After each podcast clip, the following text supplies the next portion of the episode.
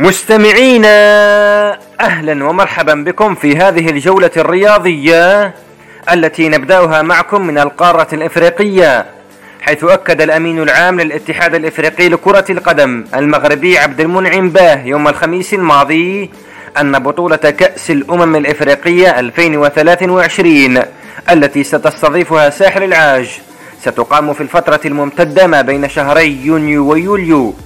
وقال المغربي عبد المنعم باه لإذاعة بي بي سي.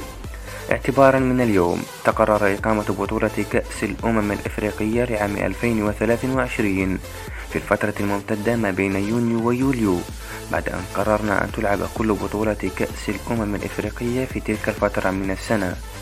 إلى منطقة الخليج العربي إذ كشفت اللجنة المنظمة لكأس العالم لكرة القدم في قطر 2022 يوم الأربعاء الماضي عن مواعيد وملاعب مباريات المونديال الذي سيقام لأول مرة في الشرق الأوسط والمنطقة العربية.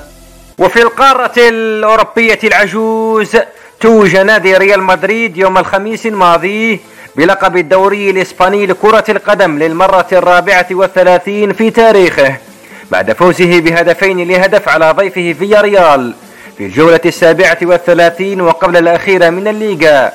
التي شهدت خسارة غريمه التقليدي برشلونة بهدف لهدفين أمام أساسونا ومن كرة القدم إلى التنس حيث أعلن منظمو دورة بازل السويسرية الدولية لكرة المضرب يوم الثلاثاء الماضي عن إلغاء الدورة التي كانت مقررة بين الرابع والعشرين من شهر أكتوبر والأول نوفمبر.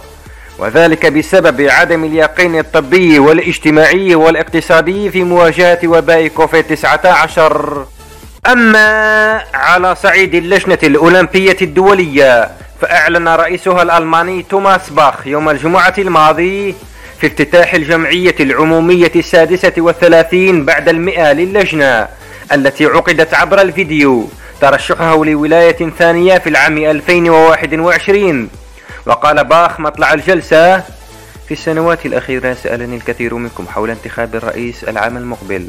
أنا ممتن ومتأثر بشدة من كلمات التشجيع والثقة.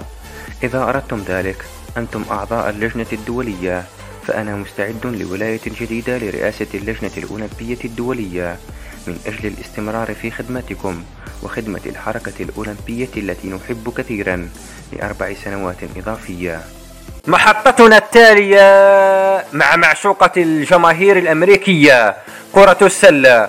إذ أعلنت رابطة دوري كرة السلة الأمريكي للمحترفين يوم السبت الماضي أن الجوائز الفردية لهذا الموسم ستعتمد على أداء اللاعبين منذ انطلاق الموسم إلى حين توقفه في مارس الماضي. ورأت الرابطة أنه من المنطقي اللجوء إلى عدم احتساب أداء ونتائج المباريات الثمان الترتيبية في أورلاندو. بسبب مشاركة 22 فريقا فقط. هذا ومن المنتظر أن يغلق كذلك باب التصويت على الجوائز قبل استئناف الموسم في الثلاثين من يوليو الحالي.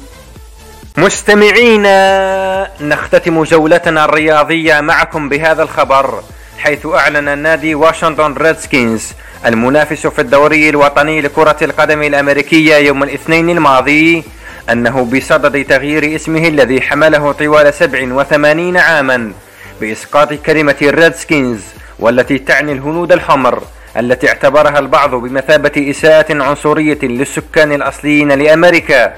وأعلن النادي مؤخرا أن الاسم الذي يحمله منذ عام 1933 يخضع للمراجعة بعدما واجه ضغوطا استمرت لأعوام. وازدادت في الأشهر الأخيرة في ظل موجة الاحتجاجات ضد العنصرية في الولايات المتحدة. وأعلن النادي في بيان اليوم نعلن أننا سنحذف كلمة وشعار ريدسكينز بمجرد الانتهاء من هذه المراجعة. وأضاف النادي أنه يعمل على تطوير اسم وشعار جديدين يعكسان الامتياز المشرف والغني للنادي ويلهم رعاته ومشجعيه ومجتمعه في الأعوام المئة المقبلة. إلى هنا تنتهي جولتنا الرياضية معكم. نشكركم مستمعين على حسن متابعتكم. وتقبلوا تحيات عبد الرحمن بن شيخ لراديو صوت العرب من أمريكا.